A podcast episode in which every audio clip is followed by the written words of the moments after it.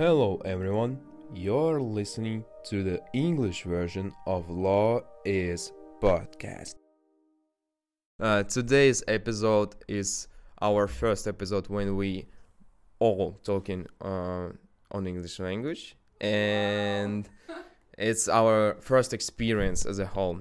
And I hope that uh, if mistakes there will be mistakes i guess and pronunciation or whatever but uh, i hope it will be a funny episode about the topic that actually concerns not only our legislation but uh, in other countries too. Today's episode is about european union law and how it affects in other countries.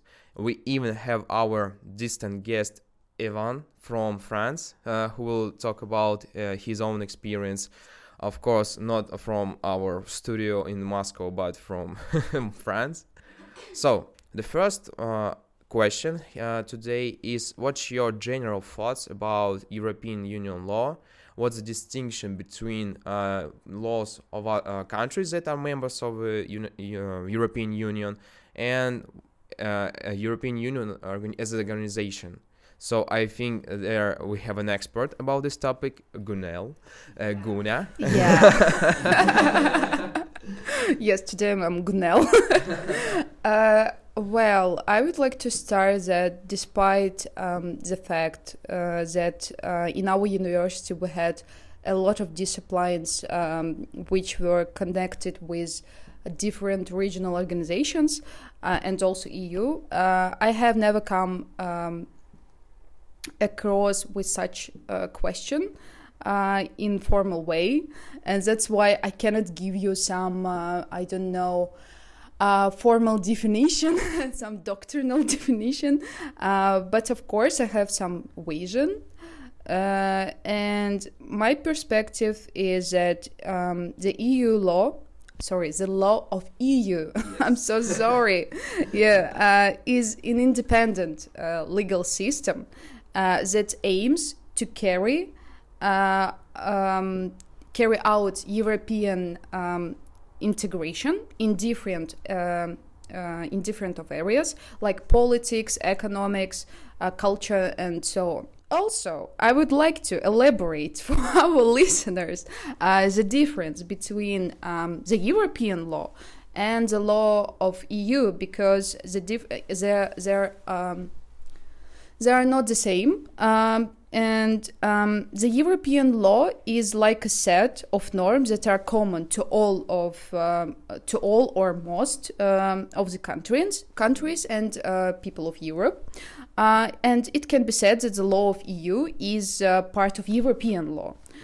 No, I cannot. I cannot find um, the analog in uh, national legislation in our. Uh, maybe uh, if we talk about the our uh, economical union as a Eurasian economical union, uh, which is uh, similar to European Union in terms of how um, it regulates the relations between its members, but it's not actually that. Um, I would say imperative towards the other members. There's only like a legislation in the financial sphere and banking sphere, but there is not much of a deal in the sphere like uh, if we talk later into uh, intellectual property and the sphere of uh, governmental rulings. And I think um, there is not much of an example of in the face of the earth of, uh, of this kind of organization as a European uh, Union, which has this kind of unique uh, law system and uh, norms that actually affects not only its members but other countries too. Yes, and we will talk about later. Mm-hmm. Uh, but I think that um, it's very significant to uh, maintain um, how the hierarchy between um, the EU law and uh, other uh, legislation, national legislations. Yeah, uh, I want to say about it.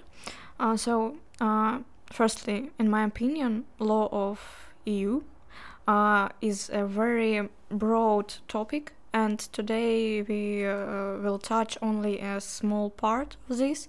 but I think that a law of EU and new norms um, should always be uh, considered as a reaction to the political um, situation in the world. So, um, an important thing here is uh, that I would like to touch upon is this principle of supremacy of uh, law of EU. Uh, so, uh, that is in the um, event of a conflict, um, EU regulation like precedents. Uh, for example, the norms of international law have uh, supremacy in many countries, but on the other hand, it seems to me that uh, here uh, one can see a violation of the sovereignty of the uh, countries. Um, and um, in this year, the Commission has published um, its third annual report on the rule of um, law of EU. Uh, and uh, the report was uh, prepared on the context of the Russian invasion of Ukraine, uh, which once again dem- demonstrated uh, the importance of um, reacting democratic values, mm-hmm. human rights, and the rule of law uh, so um, and one funny thing here that I just uh, want to point out uh, is uh, that this year the European Union uh, updated the recommendation to countries, and one of them was directed at Iceland, but Iceland's not a member of the European Union. And, and I, don't know. yeah, it's very strange. Uh, but uh, European Union updates this recommendation to all countries, and uh, these countries uh, must uh, to humanize yeah humanize legislation to more democracy to more democratic. So yeah. To sum up I would like to add to your words that um, in uh, collision, in the case of collision between the norms of national law and the norms of EU law, uh, the norms of EU law will prevail. And uh, for our listeners, we just should remember it.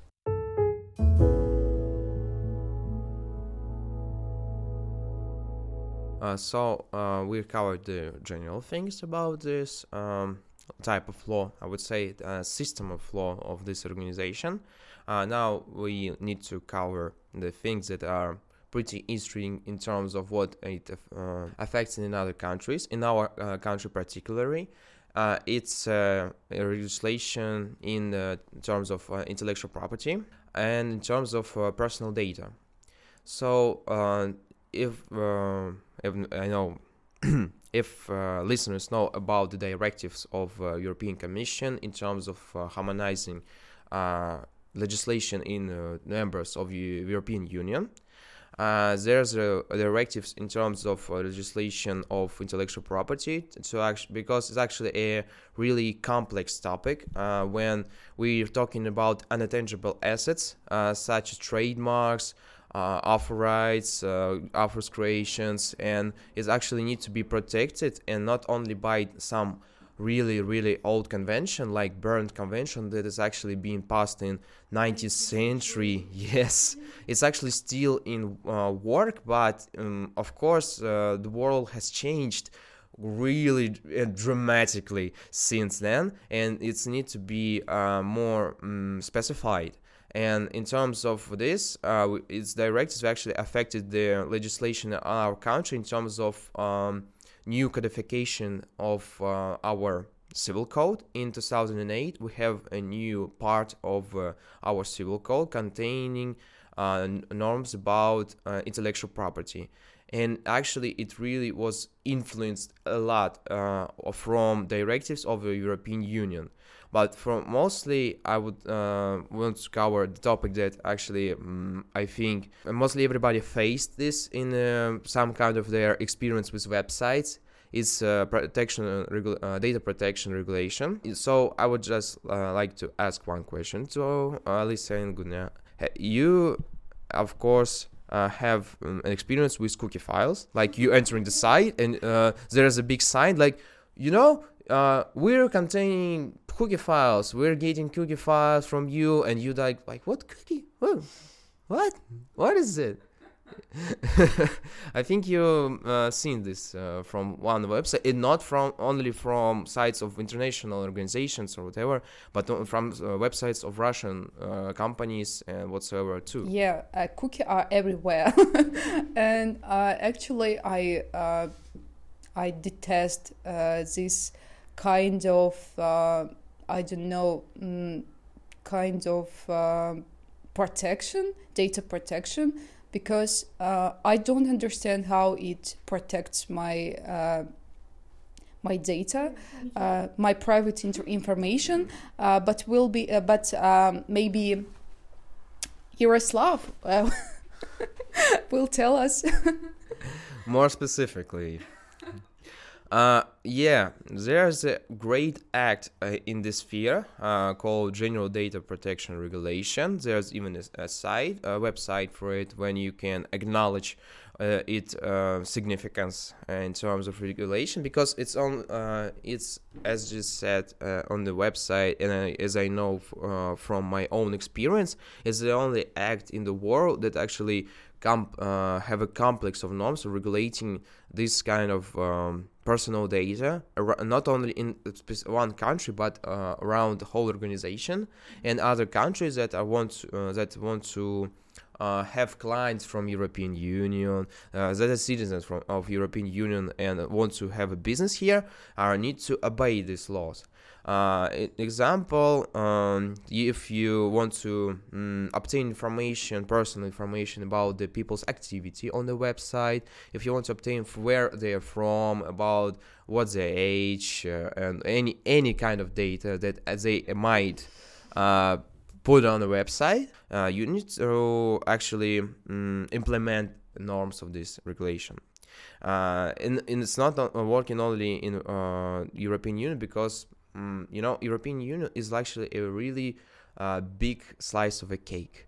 It's uh, actually a lot, a millions of clients, and millions of people that are uh, economically active and have money, and that's why companies that uh, want, to work internationally, if they do not obey this kind of laws, they might be fined by European Union, uh, and have another strict um, fines and uh, restrictions in the terms of this sphere.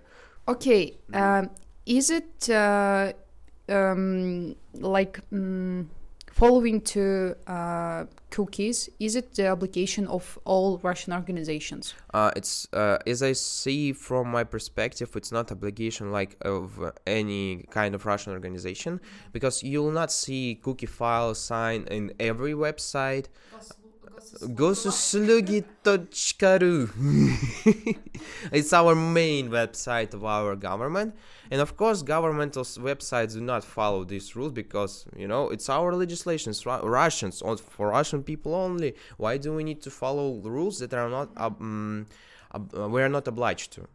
And of course, uh, this more uh, particularly needs uh, for uh, companies, businesses, non-governmental organizations, and everybody that uh, can um, possibly work in the European Union. As from my perspective, it's what I've been told, not from the point of, oh, I've read this in a book about international uh, intellectual property, or all the the wise man from my university said this thing. No, I uh, acknowledged it from my uh, working experience on the creating websites on the first course of university and there's a lecturer who told uh, me everything about it and i actually acknowledged about it that we need to if we're creating a website that is going to be international business we need to implement the, these norms so in conclusion uh, GDPR and cookie files. Cookie files are in, in the GDPR in the Article 13, as I uh, remember, uh, stated here that's a um, that's a huge uh, norms and it actually a really huge uh, influence on the data protection regulation not only in European Union but in our country too. We even have practices in the legal firms about uh, protection of uh, data. And uh, nowadays it's one of the main problems is securing data because you know sometimes I think like everybody can know anything about me and it needs to be protected for God's sake. I want to say uh, the main point here because European Union uh, said that um, cookie files and uh, like this uh, topic should not prevent any uh, technical storage uh, or access of the sole purpose of transmitting a message over an electronic um, communication network or as uh, strictly necessary uh, for an informa- information uh, sec- uh, society uh, service provider uh, ex- explicitly um, required by the um, subscribers or users to provide the service. So it's like the main thinker of all directive of the EU. I you know I would remember uh, there was a case about App Store in iPhones and uh, Apple pro- products that if uh, as I s- remember um, listeners might actually correct me. Um, European Commission advised or just stated it clearly that uh, Apple need to change this um, practice of the only app store in the iPhones, iPads, and everything. So there's a monopoly of Apple on the apps and downloading apps on the these devices, and it's need to be changed because actually a monopoly, a complete monopoly on apps. Is in, if you know. Uh, on Android, uh, for example, there is no monopoly of Google. No, no. It's uh, no, no, Google Apps. Oh, Google Play. Google Play, yes, but there's another uh, stores when you can download apps, and there's other ways you can do it. But in on the Apple devices, there's not uh, for now. But as I remember, it was in October that uh, European Commission or another body said that Apple, you need to change that. If you're not changing that, there you're going to be fined by billions and billions of euros. Yeah. It's very strange because um, the App Store is a creation of uh, Apple company, and um they just uh, have formed it. And why sh- they should uh, change it for? I don't know. For some illusion of uh, uh, I, uh, of uh, correction, uh, s- s- of, for some illusion, yeah. To to to just uh, fight with monopoly. I don't know. It's not a monopoly. It's it's normal. So you think if uh, Apple is um, owner of uh, iPhone and other intellectual properties, as I would say, the patents, trademarks, and everything, they can do uh, whatever they want with their own product, with their own phones, iPads, and with everything. And they if they want to App Store to be the only uh, way that you can download the mm, apps and buy apps and whatever.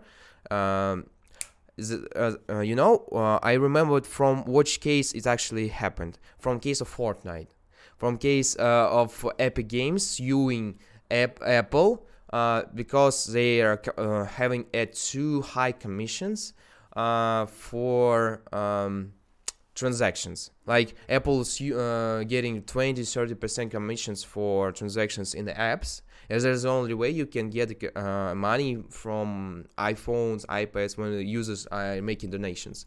So you know, uh, not to be really, really, you know, lo- uh, to have a long conversation about this topic. Uh, maybe we will acknowledge it in our um, future episodes because it's really interesting one, and maybe in the future we'll have another Apple Store on Apple devices. But right now we're moving to a really hot topic of sanctions.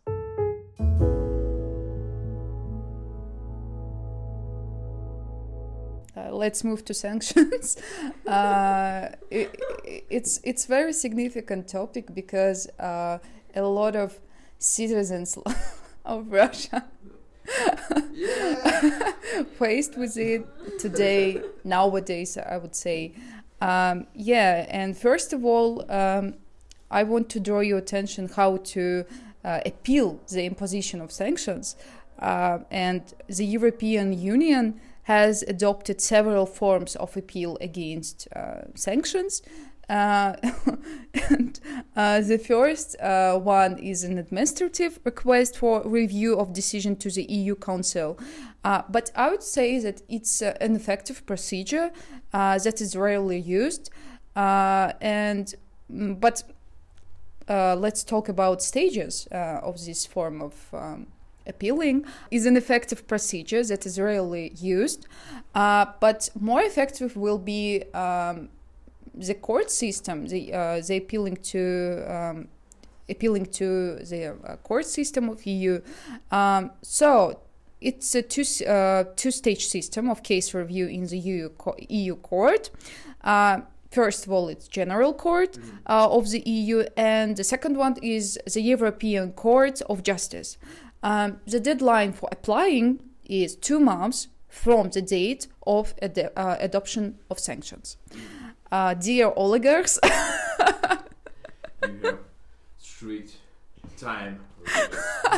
you have you have an opportunity to do this. uh, well, uh, and for this kind of ca- cate- uh, category of our population, uh, I can note standard arguments uh, that a person can state when applying to the EU court. First of all, is a lack of uh, proper argumentation for inclusion in the sanction list. The second, in, incorrect, uh, incorrect assessment of the circumstances of the case. And um, the third is lack of evidence confirming the conclusion. So uh, I think no comments. And the last one is violation of the right to property according to uh, Article 17 of the EU Charter and etc. Uh, and um, well, I would like to uh, just um, mm, I don't know to um, talk about the case. Uh, recently, uh, the National S- uh, Settlement Depository, uh, a member of the Moscow Exchange Group, appealed to the EU Council against the imp- imposition of sanctions. Let's see what happens next. But I think it's uh, unfortunately uh, there uh, will not be some result. Yeah, uh, in this uh, sphere of sanctions, um, besides the effects that actually brought to our country, uh, we have now a even new sphere of law, sanctions law or sanction law, whatever they might call it, um, because uh, there's a practice in uh, legal firms in our country uh, about how to avoid sanctions, how to not be punished by European Union, how to, uh, as Gunya stated, um, uh, get get you out of uh, sanctions. For it's like mostly for rich people in Russia that are being under sanctions or governmental officials, and not everybody are intended to um, actually get out of uh, sanctions list um, because officials there is no way they can get out of the situation but not only mm, there is only one way. They need to be uh, no more an official uh, body and working in a governmental body. Uh, in this uh, sphere uh, we see a really huge influence of a political situation between countries and how it actually affects not only Russia but actually, as I remember, uh, there's sanctions uh, uh, against uh, people from another countries too. Belarus, uh, I would say, uh, maybe some from Balkans. Um, that, that's against certain persons, not from um, countries. Uh, and of course, uh, countries like North Korea, Iran, and whatever. So there's a lot of uh, political, yes, decisions but actually uh, it's uh, uh, firstly it's the act of law. It's the act that actually have a legal consequences of uh, making peop- uh, people being punished by this in terms of they cannot mm enter the European Union, they cannot have businesses here or making businesses with the companies in the European Union. There's really strict restrictions against certain companies uh, in Russia, and they're now making new ways um, in Asia to can maybe have connections there, and um, actually um, even relocating. it's actually a trendy word in our um, year. It's relocation. Uh, I want to have relocation. My company will have relocation or whatever because we don't want to be uh, restricted by the European Union, the United States, and whatever. Uh, but actually, um, from my point of view, this legal act is quite interesting one uh, in terms of how um, you mm, can get out of it, uh, see the practice about it, because there's uh, cases about this, like um, people are being punished by san- sanction, uh, impl- uh, both sanctions uh, against them by uh, European Union, uh, but uh, because they are mm, directors of certain companies, and then they are just um, making their wives uh, gen- uh, general directors of a company, so making any kind of person the general director, and so and then uh, European Union um, uh, was like, oh, okay, as now your company is not under sanctions because you you're a bad one. You're not uh, you're making um, bad decisions, statements, whatever. You're punished, but your company not because you're not affiliated with it anymore. Uh, and there's a certain cases that was happening in spring about this one. It's a really interesting one. Of course, for a business, it's not a good thing. of course, um, it's actually really um, damaging. Uh, I would like to add that I think it's um, not appropriate to um, any kind of legislation like um, I don't know national legislation, international legislation to just banish company because um, they uh, were registered in Russia. I think it's not uh, appropriate. It's not fair, and mm, I think that um, the European Union should just um, maybe change some uh, circumstances for uh, imposition of sanctions. And it's not only it's it shouldn't be like uh, uh yes you are from russia your or your uh, origin is russia and that's why yeah you, yes yes yeah it, it's it's Yeah. it's very strange yes and um, it's another topic maybe for another episode It's a mm, topic of collective responsibility for the actions of uh, government. Uh, we're not covering the this topic in this episode. Um, you know for sure why, and uh, it's just by all fairness.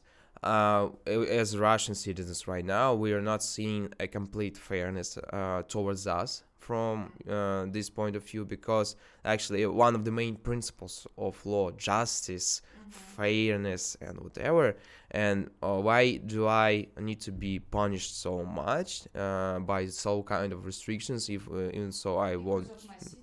Yes, even even though if I'm living in another country, uh, even I'm moving to another country, I still have some really a lot of restrictions and uh, by government another government just because of my citizenship. Um, so I think it's really political and politics is really subjective topic. But the law should not be subjective. Law should be blind. politics is a very dirty thing it's not law I don't know what to say because uh, that's not my strong suit here, but um, the only thing mm, that I can say here, mm, you said uh, that uh, EU law can understand that it's unfair uh, and um, make some regulation about this, but I think they can't because uh, some people uh, can make money uh, on this topic. We can remember about Maya Lester. Uh, I shake it right now. um, as the legal director said that uh, she's uh, like a queen of sanctions, um, and she make so uh, no, she make a lot of money uh, of sanctions, and she is not the only one. There's a, a lot of people that are making money in our country. uh, law- lawyers is a really anti-crisis job. you know, there's like uh, country is crashing. Uh, economic is is uh, like in uh, pitfall, but lawyers are making their ways up to the top.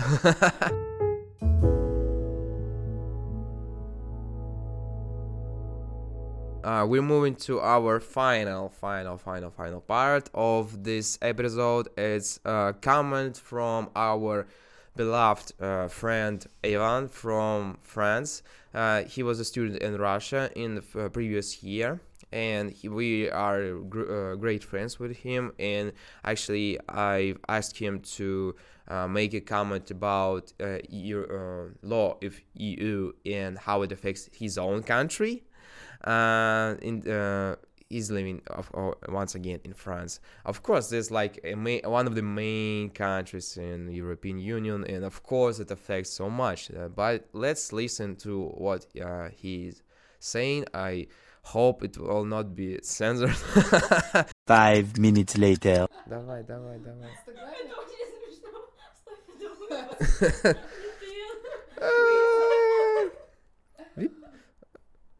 For you to know, um, I am making it from VPN service. From from banished uh, social.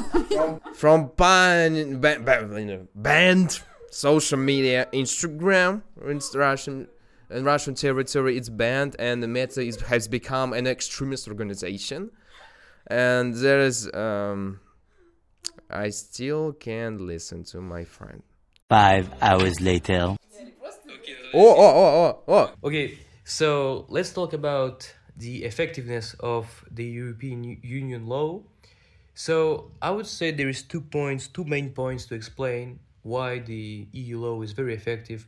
First of all, it's effective because it's uh, very old.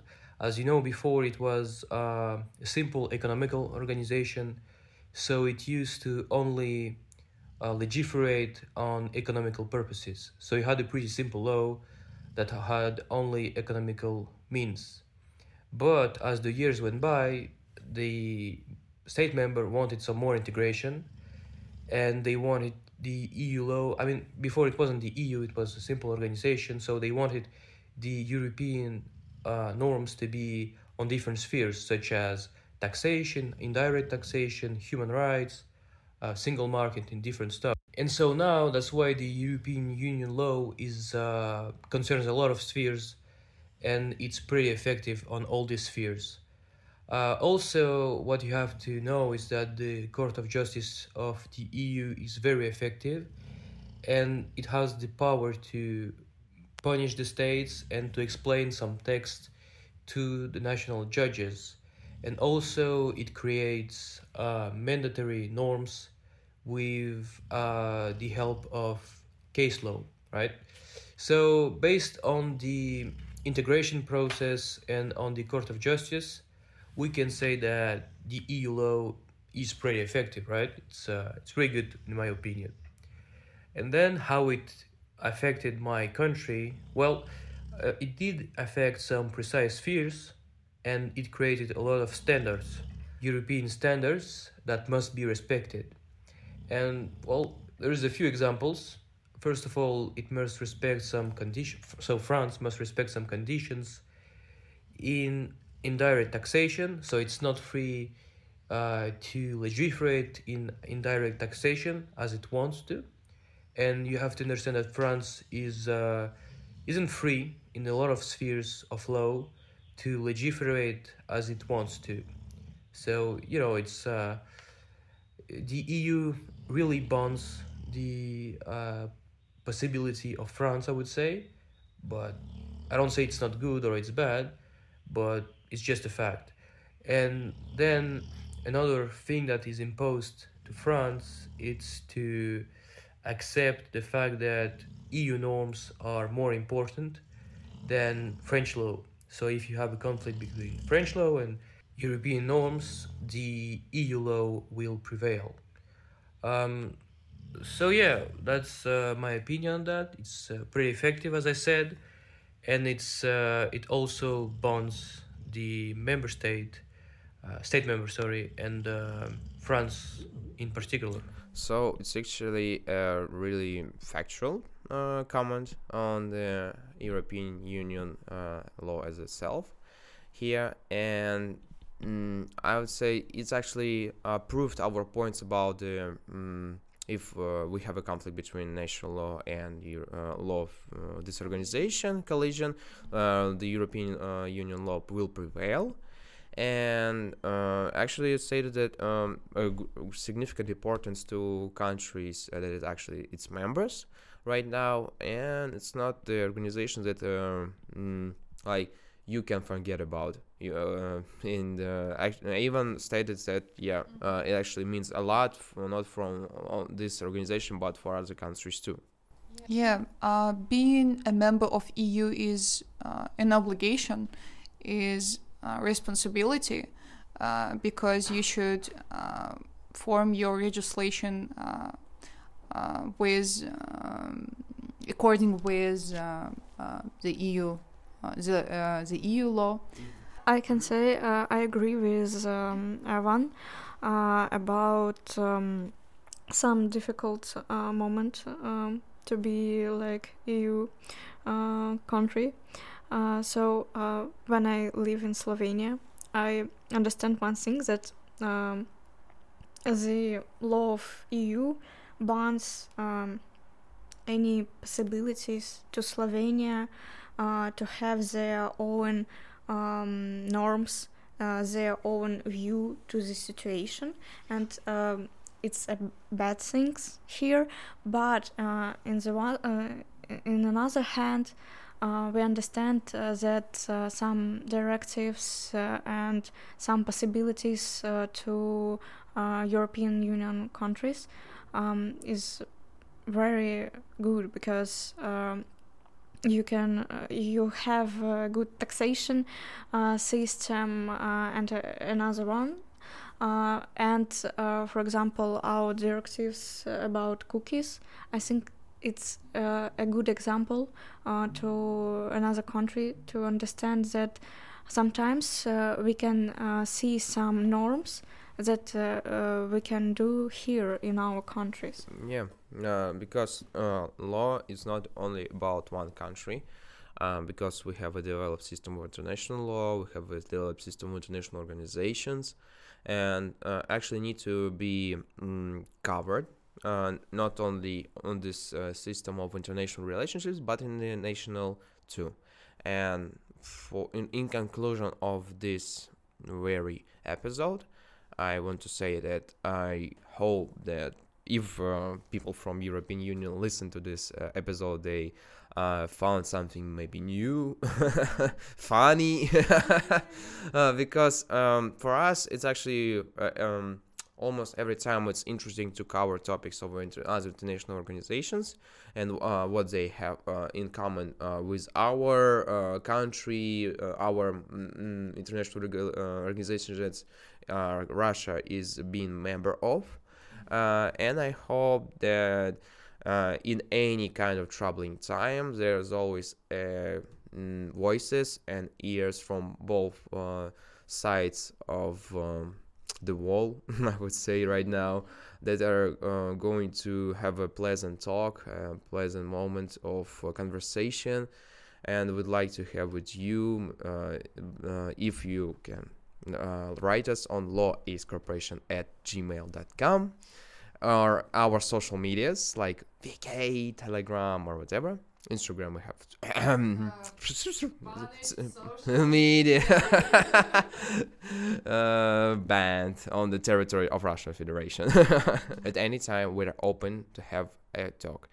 And for people from Tsumikan, who are you? Who are listening to our podcast? You're a really great listeners by the statistics.